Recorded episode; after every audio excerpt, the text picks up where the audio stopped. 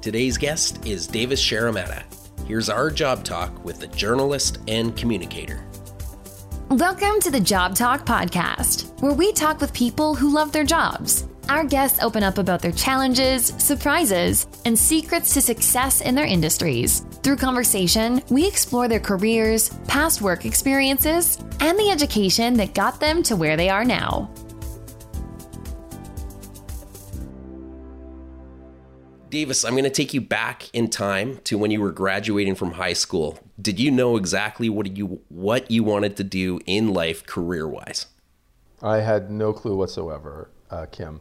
I grew up in Northern Alberta, and I graduated from school, and my goal at that time was to get a law degree and then never practice and work as a richly credentialed bartender in the service industry.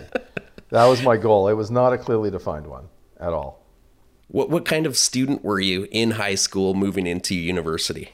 I was not bad in high school. I was I saw certain bad habits beginning to manifest themselves of procrastination and rushing to do a project and needing to rely on being brilliant, having a flash of insight and brilliance as opposed to an accumulation of hard work resulting in the success of a project that still continues to sadly manifest itself to this day in one form or another.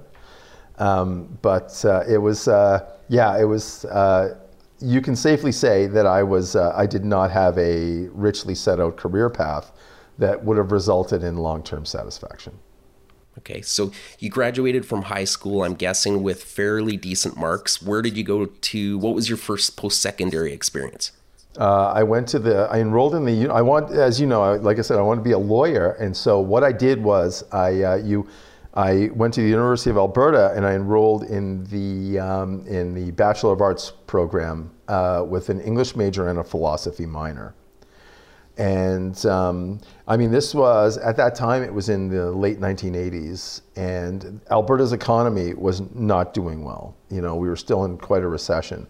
And just a bachelor's degree was regarded at that time as pretty much the kiss of death for a career and rendering you pretty much unemployable. And so it was kind of understood at that time by me and my friends in the program that we would need to continue on to get a second degree in something to be able to have really any shot at a meaningful career. I found myself after about 4.5 years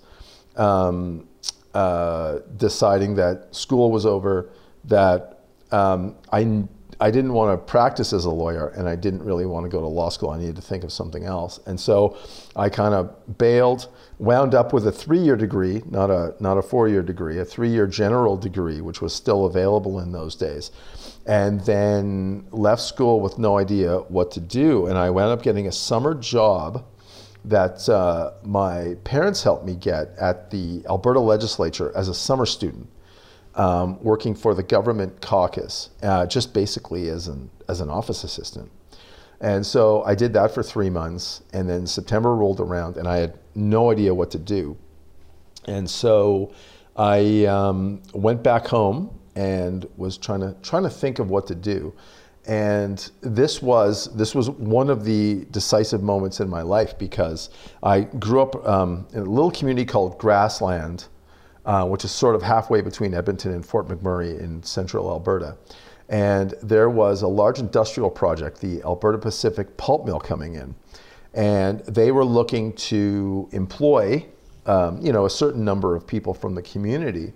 And I was kind of told that, I had a university education of whatever quality, and that if I wanted to apply, I'd have a shot at getting a job. And I really wasn't. My parents told me, you don't need to stay here forever, but this is good, meaningful employment. It'll get you started on the way. And I kind of knew at that moment that if I stayed, I was going to wind up buying an expensive vehicle, getting a girlfriend, or at least reasonably optimistic that I would, and that you tend to stay where you are. And I was really concerned. I mean, at that point, I was like 22 years old. And so what I did was I wound up kind of heading back to the city and crashing on a friend's sofa while I tried to figure out what I was going to do, being, you know, not especially employable. And I thought I was going to wind up pumping gas or something. And then the MLA that I had worked for, who represented the Athabasca Lac La Biche constituency, the late Mike Cardinal, wound up calling and saying a job had opened up in the mailroom at the legislature, and would I like to apply? And so I did it, and that basically enabled me to stay in, to get a foothold in Edmonton, making very, at the time I was told by the chief of staff I would make $1,700 a month. And that seemed to me to be, at that time, an absolute king's ransom. It enabled you to live on your own. And so I did it for a couple of years. And I wound up, I knew some speechwriters there at the time, and they wound up saying, you know, why don't you try this as a job? You know, you have an English background. They'd seen some little messages I sent. So I wrote a couple of speeches and communications basically on spec after hours on the computer in the mailroom, and that wound up being enough to let them give me a shot as a speechwriter, which I did for 3 years, and that really got me a foothold. And it was kind of exhilarating at that time. If a person hasn't been to their legislature or the House of Commons, you've got obviously the legislators sitting on the floor, and you've got the speaker's gallery up top. And the first time I sat in the speaker's gallery and not the speaker's gallery, the public gallery, looking down as you know, a representative was reading your words and they were being read into Hansard, and that they would live there, was really quite an exciting experience. And at the time, I was a firebrand, well, not a firebrand, but a young, pretty liberal, and I was working for the government caucus at that time, which was something that I was not politically aligned with at all. And it was really interesting working in a not entirely congenial environment with very long hair, and I was, you know, which was not representative of them at that time. And just sitting there, it was a very unusual experience. It was a great start to the career. And walking into the legislature in the morning, you know, in the rotunda there in Edmonton, it was just really cool. I really enjoyed it. I considered it to be a great start to my career. I was just going to mention, so you're a writer, you're writing speeches. Did you ever have an idea that you wanted to become the politician that was saying the words rather than being the person in the background, being the writer? Never. Never. It's a very challenging life being a politician. You need to be a great balancer. You need to speak. You need to know when to speak, ingenuously and disingenuously. And the other thing I learned was that it was very clear. I told myself, if you want to work in this profession after the age of 30, you need to be open to the idea of running for office. And I never had any desire to run for office, and I had no illusions about my electability either, in terms of my ability to get people to vote for me. So that was just never an option. So leaving was a good, that was always going to happen. And so, and also politics is an extremely uncertain business. And I saw people that I knew who had been there for 20, 25 years. And suddenly, you know, the light in the room changed, the environment changed, and they were gone through no fault of their own. It's an incredibly uncertain way to make a living. And it was nothing I ever really, I had no illusions about staying in there for the long term. And so I wound up leaving, you know, or being told to go when I was about 28 years old, with enough of a settlement to enable me to get a foothold in another thing. And I knew I wanted to, at that point, to be a journalist. I mean, you had the journalist gallery, and the journalists in the press gallery at the legislature. I looked at them; they were like rock stars, and there were some really good writers there. And I thought it would be really, really cool to do. And so even when I was a speechwriter, once again, I started doing the next job on spec. And so I volunteered for writing for free with this very small inner city paper called the Boyle Macaulay News, which I'm not sure is still running anymore. It was just, there was just 2 or 3 very passionate staff who were working for free. And it was one guy who was mimeographing it in his office. And this is, like I said, this is located in the inner city of Edmonton. So very much serving the inner city community. And I called them and they said, yeah, no problem at all. And so, yeah, my first ever journalism story, I still have a copy of it. It was on the front page, and I was covering, I think, like a flea market or something. And I was walking around reviewing the booths and the food. And I took it very, very seriously. Tried to taste everything, and then wrote, you know, 600 words on it. And they ran it on the front page, and it was really cool. So I did that for a while, and then when I left the legislature, I wound up working for I contacted a seniors an Edmonton seniors newsletter, and seeing if they would let me write for them. And they said, yeah, and we'll pay you 5 cents a word, which seemed like a king's ransom, but was not very much at all. So I did a few stories for them. And then a friend of mine worked with a company that was doing advertising, and they kind of signed me on for a few months to sell and write ads and write a few feature articles. So I did that, and that kind of enabled me to get a foothold. And then, so I was basically working as a freelancer, not making a lot. And then this same friend said to me that he had heard about a history book project that was being done by a magazine called Alberta Report, which has a fairly notorious reputation, you know, very right-wing publication, and not one that I agreed with very much, quite frankly. And they had they were doing I believe it was called Alberta in the 20th Century. So they were going decade by decade, writing a book about the history of Alberta. And he said they were looking for writers. So I contacted them, and they said, yeah, we'd be interested in, you know, come in, talk to us. And, but then they said, we're not interested in really having you do that, but because you've got political experience, we'd be interested in covering politics for us. And I had no other options at the time. So that was kind of where I went with it. Very long story. I do apologize. I'm going to say one more thing, Kim, if I may, and you may need to edit this down for context, but I also had the biggest disappointment of my professional career, because when I was selling the ads, I wound up going out one night with the guy who ran the advertising company, and at the table that we were hanging out at was the current, at that time, I think the editor-in-chief of Canadian Geographic magazine, which I'm not sure is going anymore, but you know, a really cool publication writing about, you know, land and culture in Canada.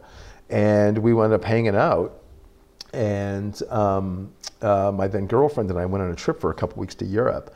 And when I got back, the head of the advertising agency said to me, hey, this editor called you, and they're looking for a reporter to write for Canadian Geographic. And he thought of you, but I meant to give you the message like a long time ago. And so I called the guy, and he said, yeah, you would have been perfect, but we filled it. And so right at the beginning of my journalism career was a chance for a staff job with a great publication, writing for a monthly, and it, boom, fell on the ground. So my journalism career started with an absolutely abject, soul-killing disappointment, which I'm feeling right now as I say this, which I've mostly recovered from. What is your personality like? You mentioned you were a speechwriter in politics, and then yeah, you started to transition into being a journalist. Why you could easily, I don't want to use the word settle, but you could stay in that career for 30 years. What is it about you that you're continuing to build and go into the next phase? Well, you know, when I grew up, you thought of your parents' careers as being, you did the same job for 35 years with the same people, and it was very stable and everything. And my generation was, I think, the first one where you began to understand that you would not, that kind of employment was unusual, hard to come by. And if you weren't careful, could wind up being, you know, as much of a prison as an opportunity. And, I tried to be really, really aware of, you know, needing to kind of keep moving and keep developing. And I wound up working as a freelancer for about 5 years, mostly for Alberta Report, but I had, you know, my byline appeared in Maclean's a couple times, in Reader's Digest a couple of times, which was kind of cool. But it was a very, very uncertain lifestyle. And my real dream at that time was to work for a daily and really, really chronicle the, you know, the news of the day in a breaking fashion, and really keep that, you know, really be that. And I thought that would be the thing I would want to do for the rest of my career. And I wound up getting a call from a guy at the Edmonton Sun saying, you know, we got an opening, why don't you apply? And so I started doing that. I think I was 32 years old, and I thought, I've arrived, I'm going to do this forever. And I found the rigors of being a daily journalist were incredibly challenging, because you were showing up for work and you had no idea what you were going to be doing that day. You know, you might be, you know, you could wind up at a, you know, the scene of a murder, at the, you know, at a government office covering a press conference, at a sporting event, and you really had no idea. And so I had to put in a mental exercise, whereas I was walking up to the stairs to the newsroom every day, I would have to make my mind a complete blank, so I was ready for whatever. And that was, I found that after a couple of years of doing that, it was really not for me. And the other thing is that you have no control over what you're doing. You know, the external world is deciding what you're going to be doing and talking about that day, and that was really challenging. But it was good for my writing, because I learned you could write two or three stories a day if you had to, and get them in on time, and you learn to write clearly and quickly. And so that was a big get for me. When you're writing for a newspaper, are you applying a formula to each story, or how does that work? Well, you kind of know, right? You know, that's one of the great things about a newspaper column, which is that you need to have basically the first paragraph exactly, you know, who did what, why, when, where, and how, and why people should care. And so you learn to be really, really clear, and you try to, you know, as you know, when you get, you know, decent at it, as people are talking and you're reporting on the story, you're already writing it in your head. And someone's saying, you know, what the first quote's going to be, what the second quote's going to be, who's going to provide a counter argument, what the fact, you know. And so it lays out, you're kind of laying it out, and then it's just basically a matter of typing it out really, really fast. And so, yeah, you're kind of doing it. There were people who were better at it than I was, obviously, but it was, yeah, it's something, it definitely comes down to, I don't want to say a formula, but certainly a familiar format. And the biggest thing I learned, which is that you never put key information in the last couple of paragraphs, because when a story goes into layout, you basically are told you have this many lines, and the format time I think was 51 or 31. So, you know, a banner story at the top was 51 lines. But you also knew that sometimes new information would come in at 8:30, and the layout would change. And often one of the ways they'd make room is by chopping paragraphs out of the end of your story. So if you had an important piece of context framing the way things were going to go, you had to not put it in the bottom, because that tended to be cut out. And so just certain things like that, you kind of learned how to do. Would you say, and this might sound harsh, were you burned out when you left the Sun? Oh God, I was totally fried out. I was like, this is not for me. I had covered too much. You're kind of running on the line. I'd covered a couple of crime stories. I had a couple of death threats by that point. And you know, one former MLA I worked out with said, you know, if you haven't gotten a death threat in your job, what you're doing doesn't really matter. But I still didn't find that very comforting. So, and it's very difficult to it's a very difficult profession. I really respect people who can do it over the course of an entire career and keep and maintain any sort of energy for it. But for me, I was ready to go. And so here I was 34 years old, and I had already done the profession that I thought I would stay in. And at that age, I was kind of done with it. And so a friend of mine had heard about a job at NAIT, the Northern Alberta Institute of Technology, located in Edmonton, as a writer. And the appeal of a 9-to-5 job where you knew what shift you were doing, reasonably predictable atmosphere, was very appealing at that point. I was going to ask you what the most stressful part about being a journalist is, and I was thinking it might be deadlines, but I'm guessing death threats is probably the most stress of that job. Deadlines are way more stressful than death threats are, even though one of them was from a... It wasn't really a threat. It was more of a promise that if things went a certain way, that there was going to be a certain outcome for me.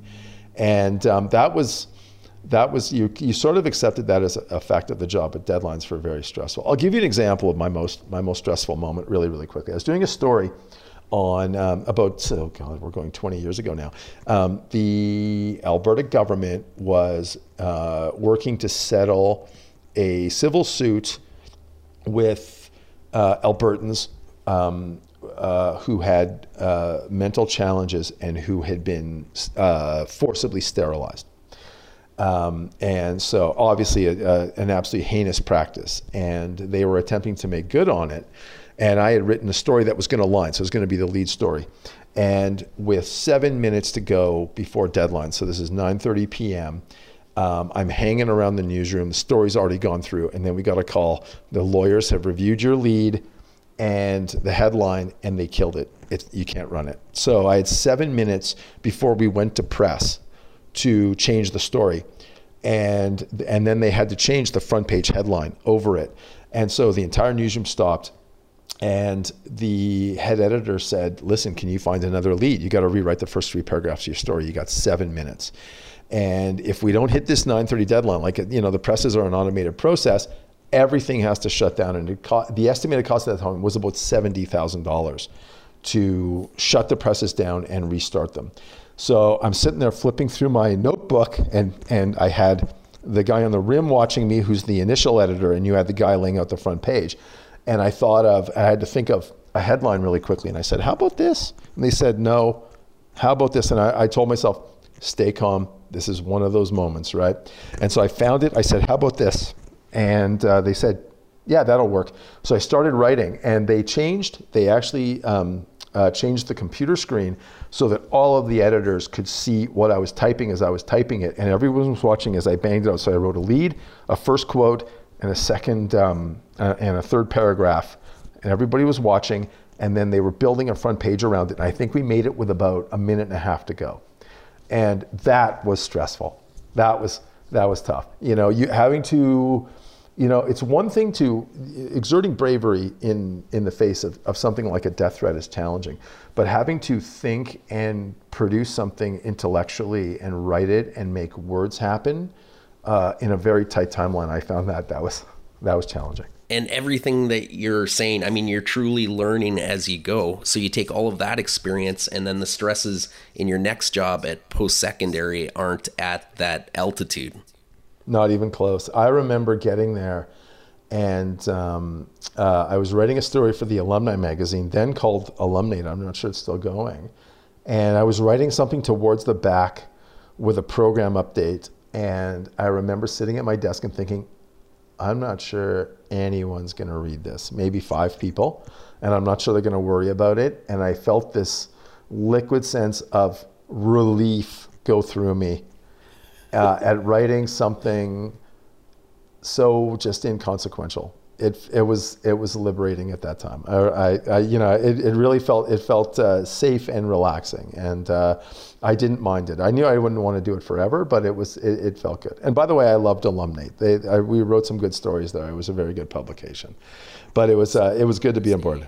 How long did you stay at that post-secondary?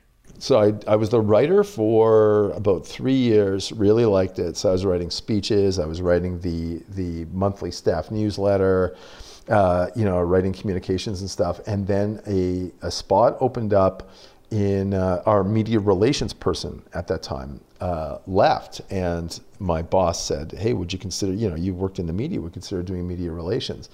And I really wasn't sure that I wanted to have anything to do with journalism again. But I said, sure. And so I did it for about a year, and it went really, really well. Like, you know, Nate, you've got 17,000 students going through there at that time. Lots of interesting people, lots of interesting programs and stories. And I found it, you know, it really was not challenging to you know, have stories come to you or find them and propose them to reporters. And it was very relaxing because, you know, once I proposed the story and they started writing about it, my job was sort of done. And I didn't have to write. I was always like, I don't have to write a story at the end of this. So it always felt really, really good. And the greatest success I had, we had a bunch of events one week. And at one point we wound up, we had the front page of the paper, a story on page A1, a story on page B1, which is the city section of the Edmonton Journal, and a story on, I think, E1, which was the business page at the same time. And I went and bought about 10, 15 copies of that paper. And I still have them. And that was just, Nate was an interesting place. It was great to work there. And it was, you know, I know you worked there as well at the time. And so there was just a lot of energy from, you know, you had new students coming in all the time. And it was just, you know, an educational environment. And I think that was the happiest I've ever been at a job. I actually loved working there. Excellent. I want to speak in general terms with the next section of this podcast.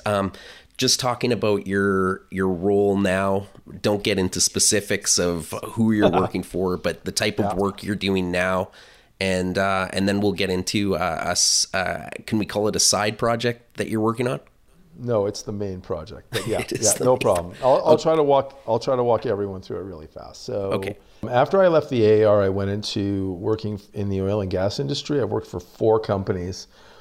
You know, basically doing media relations and communications. So doing interviews with reporters and everything, you know, writing press releases, you know, writing speeches, sometimes writing internal communications. So right now I'm actually leading internal communications and external communications for, you know, an oil and gas company. But just like every other job I've ever done, I kind of picked what I wanted to do next and started kind of doing it on spec. So for about 10 years from the time I first moved to Calgary in 2005, I worked on a book project I wanted to do. And it was fiction, and I'd written some stories before, but I'd never quite wanted to publish them. And I went working on this book, which I considered to be a real project, and worked on it on and off, and did a ton of research on it. And about 3 years ago, so I had, you know, a couple hundred pages written, tons, you know, oodles and oodles of research, notebooks filled, and kind of was always chipping away at it, but it didn't really have a finish point. And one day it came to me that, you know what, maybe this book isn't very good. Maybe that's the reason you haven't been driven to finish it. I was more doing it almost like a hobby instead of as a project with an endpoint. And I decided one critical day to stop doing it, to give up the book idea. And I was like, you know, it seems very smart, but it's a little bit derivative. It was very influenced by an Argentinian novelist named Jorge Luis Borges, a very famous guy, a little pretentious, and just it's a better project to talk about than it is to actually read for the viewer. And so I gave it up. And I remember thinking, here I am for the first time giving up the next thing I'm going to do. So I'm doing a thing, but I have no next thing, and how's this going to go? And about maybe a week later, something kind of said to me that, you know, there's a book coming in your head and it's going to arrive over the next few days. And so I kind of put myself ready to receive it if that was actually the truth. And then I was actually doing the dishes one afternoon on the weekend, and over the course of about 6-7 minutes, the entire book rolled into my head, kind of from start to finish, including a title. And I was like, wow, that was interesting. And I kept doing the dishes and just stayed very, very calm about it. And that became the project that I was working on. And so I've been really working on it ever since. So the book is entitled Simultaneous, bit of a long title with a lot of, I think it's six syllables. But it's basically about an accountant named Michael who meets a computer programmer who's, meets a computer programmer named Sophia, who is testing a project, a technology called Speak, that enables users to capture, for a brief time, a small segment of their consciousness and save it onto a file.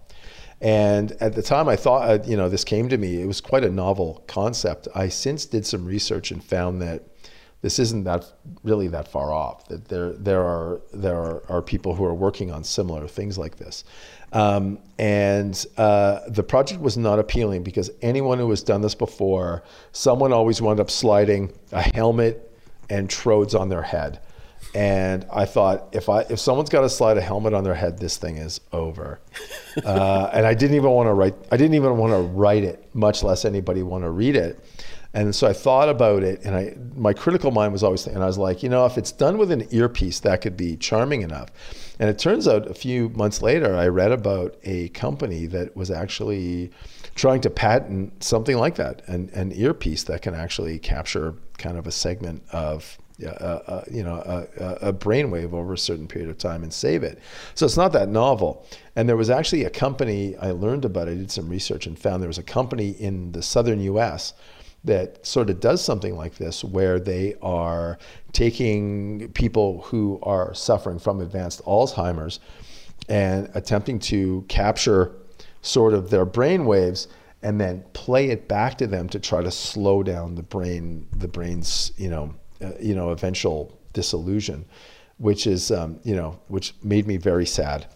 But at the time it was quite novel. And so I got to work on it, and I learned very quickly that the written format didn't really work. And one of the things that didn't really appeal to me, I read, what I think is a lot of fiction, and I've never quite been satisfied with the ability of black text on a white background, however formatted, to be able to put across kind of the spatter of a moment, because eventually your eye is always going to go to one part, and it's very sequential, and you could linger over it for a long time. And I told myself, you know what, the book is going to not be a book. Why would this guy write a book? It's going to be a Speak file, with where the book comes to him the way it came to me, after the action is over, where it replays itself in his mind over several minutes, and that's the way it's going to be. So I got to work writing it, and I wrote about half of the book, about 200 pages worth, and always knowing that this was the wrong format, but I wanted to advance the story. And I was kind of thinking about it all the time. And then over one very troubled evening when I was thinking about this, I was like, this needs to not be a written format. This needs to be in a format that is mobile, that moves. And I had the idea of text disappearing and reappearing on a screen and only being present for a very short period of time, so that you can't reread it. You can only read it once and then it's gone. So it'd be the form of like a video with words appearing on it and then gone. Basically the way reality appears to us. Where it's there and then it's replaced by another thing, often very quickly, depending on what you're noticing. And the other thing the format had the ability to do was, be able to present two things happening at the exact same time, and you choose which one you're going to look at. And that sounded like a really good representation of choices that we're faced with any moment: what to pay attention to, what to foreground, what to background, and what would remain peripheral. And so it started out very simple, but I reached out to an animator and found one who would be willing to lay out in a very, very simple format. And we did a couple of chapters, and then I sent it to an animator, an animation instructor that I'd met at Mount Royal, and said, what do you think of this? And it was literally one line, and then gone. And he said, if you're trying to reproduce the mind, you could maybe make it a little bit more complicated.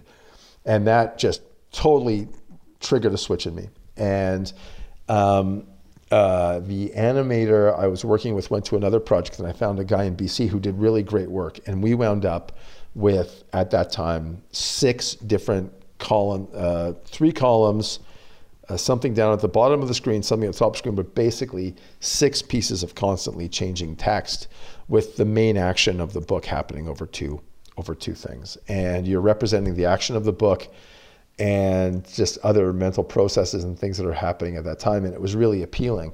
And then he wound up moving on to something else. And I wound up finding a third animator. And we wound up finding an ideal format, which was 3 columns in different colors in a letterbox format. One column represents pure, unprocessed information. One column represents intermediate information, and one column represents the book as it's being written in the guy's head. And over the course of about 6 or 7 months of trial and error, I mean, I'm probably on version 70 of this thing, we wound up coming up with something that I felt was visually appealing, and that was complicated enough without being completely incomprehensible. And so I've we've been able to, we laid out 2 chapters, and this has been, this entire book has been a series of crises, solutions, retrenching. And over a couple of years, I had been thinking about whether this project needed sound, and I was really wondering about what it would need. And you would remember I'm a record collector, and I was trying to think what kind of music would go with this. And so over about 6 months, every time I got a finished version of the file, I would play, I mean, I played everything I could think of over it, from, you know, the music of Leonin and Perotin from the 11th century, which is very simple vocal music, through the early Baroque, through keyboard music, into the classical period. I skipped over the Romantics because I didn't think that would ever work. And then jazz, and then I was thinking of whether it would need to be all percussion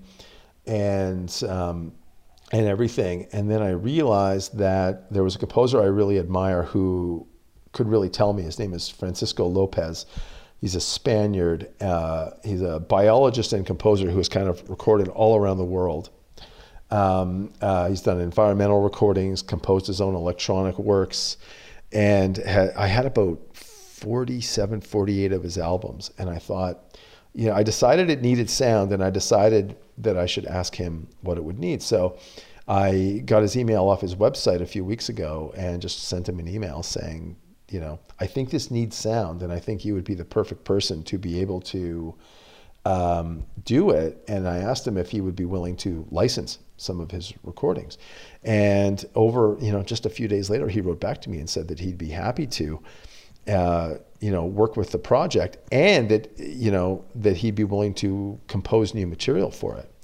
And he, you know, he composes his own things. He will also take environmental recordings he's done, some of which are extraordinarily complicated, you know, the rainforest, underwater, you know, an insect hive, and he'll either run it raw or he'll process it, but it's extraordinarily complex music, rhythmically and harmonically. And to have him agree to do this was absolutely massive. So he is now, we scored the first couple of chapters and we're ready to go live. And it really is quite a, it's an interesting and very, very complex experience. So I'm really happy to be at this stage. You know, it's nice to, and I'll just say this quickly, I've gone from a book that I was fooling around with that I would never finish to something that I felt was interesting enough that I was driven to push it to completion and a release. And you know, it's it feels really good to be at this stage. I'm sorry for cutting you off, Kim. No, sorry, I was cutting you off. Has this style been done before, or do you think this is a first? In the history of visual art, I mean, there have been lots of artists who have worked with text. And the other thing is that the notion of using moving text to be able to put aside an image has been in common practice for decades, and done extremely well by the advertising industry. And, you know, all you have to do is watch the first rolling credits of Star Wars, right? And you know, what was it? In a place far, you know, far, far away a long time ago. And you understand that this is in practice. I'm unaware of anything where someone has tried it for long form fiction. and especially in a multi-column format. I haven't quite been able to find anything like it. It's certainly unprecedented to me. You know, it wouldn't surprise me if someone had tried it, but as the format for a long-form literary project, I'm unaware of anything, especially with something with sound.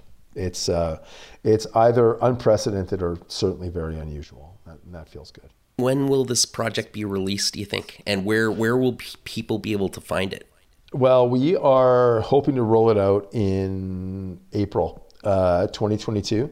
The first couple of chapters that are scored, and I think I'm just gonna put it on YouTube and then begin marketing it and promoting it. And with the current format between me and the animator, we are able to take my writing and animate it and then score it at about one chapter every 3 weeks to a month.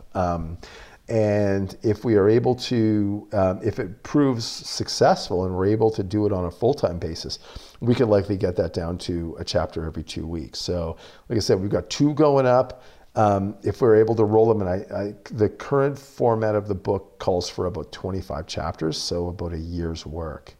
Rolling it out, and you know, we're hoping we'll be able to build an audience and see first of all if people like it. That's going to be the real thing I see, because it is a challenging format, but it is, you know, it's certainly an unusual one. And you know, people had asked us whether we should just write the whole book and drop it, and I think we're at a stage where we really need to get it in front of some readers and get some feedback and see if it's coherent and if it's something that they find either, you know, enjoyable or informative in some way, if it has value to them, and kind of take their feedback and take that into consideration as we keep moving forward with the project. I mean, your project sounds really exciting. Congratulations on getting it to the stage that you're at, and we'll look forward to when it's released. Just to finish the podcast, I'm wondering if you can give any advice to a university student graduating with a Bachelor of Arts moving into their life. Right. I don't know if I have advice per se, but one thing I can tell you is that, you know, I would give this to really anybody, which is that be willing to be fluid and mobile to adapt to opportunities, and understand that the thing that you really want to do, it is very possible that you may not know what it is yet, and be willing to make a lot of twists and turns and use trial and error to be able to find the thing that you want to do that will make you, you know, that will, before you find that thing that you're excited enough about that it really doesn't seem like work. I mean, in my case, it took, you know, a number of different jobs. The arrival in a profession that I thought was going to be the one I wanted to stay in, that I found out later wasn't. And it's taken me a lot of years to find the project and the format that wound up being the thing that I wanted to do. And even once I found it, I had to work really hard and work through draft after draft, version after version, format after format, through multiple collaborators to be able to arrive at something that I felt would be, you know, of enough value to be able to roll in front of the unsuspecting public. So it's, you know, you need to be ready, be patient, be adaptable, and you know, be basically never give up on it, and just keep working towards it. And there have been many times where I thought I thought this thing is not going to happen, and I'm going to be left with nothing. And I was even willing to drop the project I've been working on and leave it with nothing, and facing a very uncertain future with it to be able to get to here. And so, you know, be adaptable and always remain hopeful. I think that's the best way I could put it, Kim. That is great advice. Davis, I just want to thank you for your time today. Hey, Kim, thanks for having me. Thank you for tuning in to the Job Talk podcast. For more information, please visit us at thejobtalk.com.